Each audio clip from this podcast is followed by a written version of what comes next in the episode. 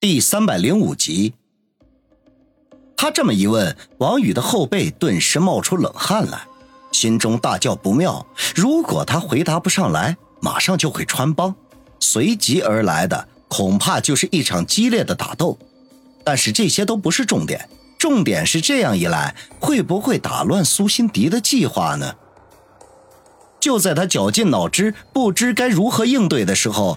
距离他们十几步外的会议室的大门忽然被人大力的撞开，一个秃顶的中年人从里面跌了出来，他鼻青脸肿，哼哼唧唧的从地上爬起来，大声的骂道：“妈逼的，姓朱的，你他妈的敢打我，我跟你拼了！”说完又冲进了会议室。魁梧黑西服眉头一皱，沉声说道：“你们在这里等等，我去看看什么情况。”王宇立时松了口气。暗道：“秃顶大叔，您老人家可真是及时雨啊！”王宇的位置距离会议室只有十几步远，关合之际，隐约能够看到里面的情景。偌大的会议桌上坐了老老少少四十几个人，有些人王宇在医院里见过，有些则是陌生的面孔。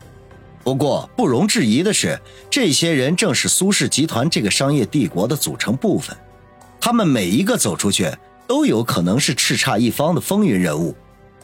苏家兄妹坐在会议桌上手的左右两侧，主座的位置是空着的，看样子结果还没有出来。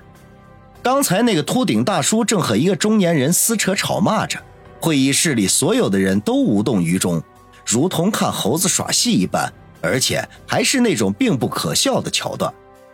魁梧的黑西服走进去之后，象征性的拉扯了几下。就被人给轰了出来，显然里面的人不希望有闲杂人参与进去。黑西服躬身倒退出来，嘴角抽搐了一下，无语的摇了摇头。这显然里面的人对他的态度令他十分的不满。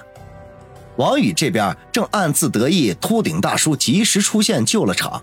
这没想到黑西服居然这么快就出来了，赶紧低声对大小张说道：“见机行事。”如果这家伙问东问西，就直接放倒，别大意，他可不是刚才那两个黑西服可比的。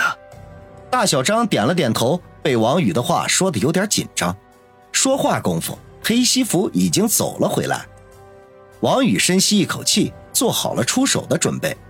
不想正在这个时候，耳机里忽然传来沙沙的声音，接着里面有人气呼呼的说道：“童子，我是老夏。”我说你跟冯小眼子跑哪去了？你们也太不着调了！出来的时候怎么跟你说的？对方连珠炮似的一顿轰炸，王宇听得耳朵一阵刺痛。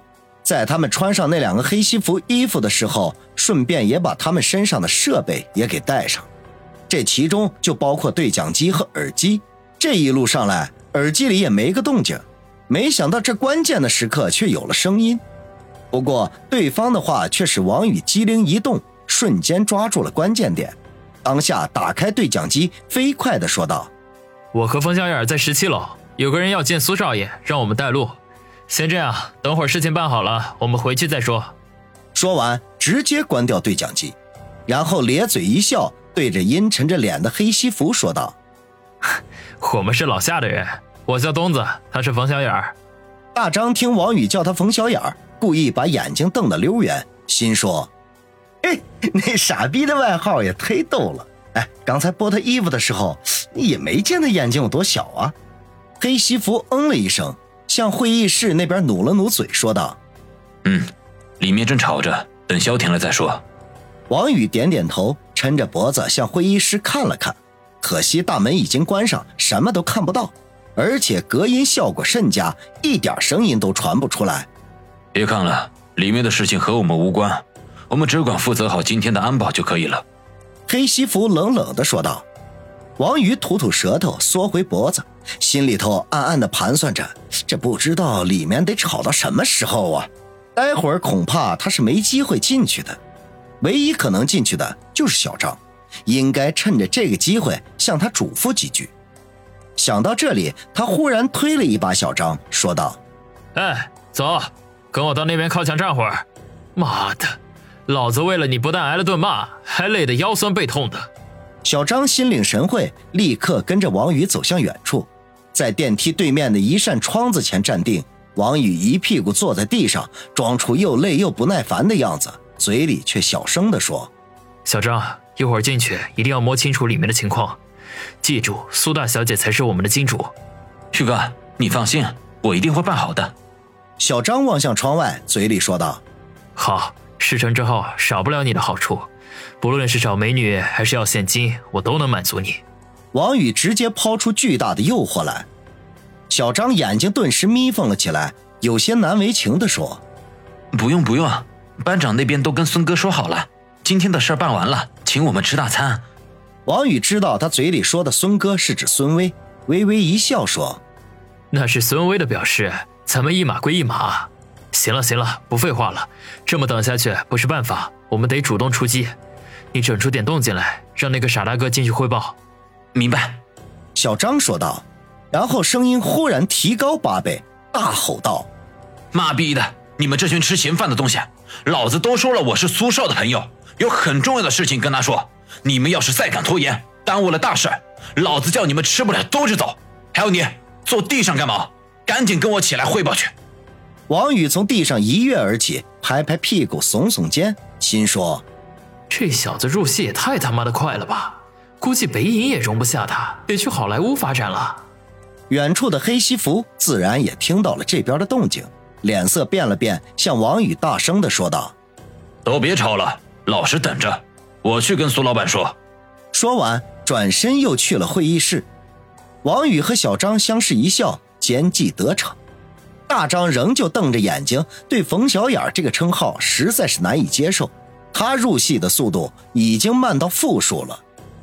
黑西服很快就会从会议室里出来，向小张招手说道：“苏老板叫你进去。”小张深吸一口气，看了王宇一眼，快步走了进去。王宇朝大张使了个眼色，转身直奔电梯里。刚才黑西服进会议室的瞬间，他把大张身上的设备都带在了小张的身上，而且调整了频段，只有他能听得到。宇宇哥，我们去几楼？进了电梯。大张紧张地问：“十八楼，找个厕所。”王宇淡淡的说道：“他们并不会真的离开，必须找个距离最近的地方。一旦会议室那边有情况发生，他绝对会第一时间赶到。”瞬间抵达十八楼，距离电梯五六步的地方就是一个洗手间。也许是楼层过高的缘故，这里竟然不见一个人。两人躲进洗手间里，打开对讲机，就听到了里面说话的声音。里面暂时只有苏新志和小张的对话。显然，苏新志不认识小张，对于这个冒牌货十分恼火，甚至已经有些声色俱厉了。虽然看不到小张的表情，可是从他说话的语气能够听得出，他绝对演技爆表。就像是被苏新志始乱终弃的小情人似的，连带着哭腔指责苏新志不认识他这个老同学了。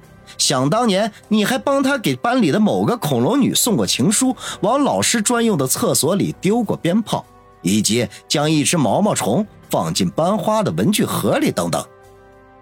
王宇和大张忍俊不禁，要不是担心笑声从对讲机里传过去，他们一定会捧腹大笑的。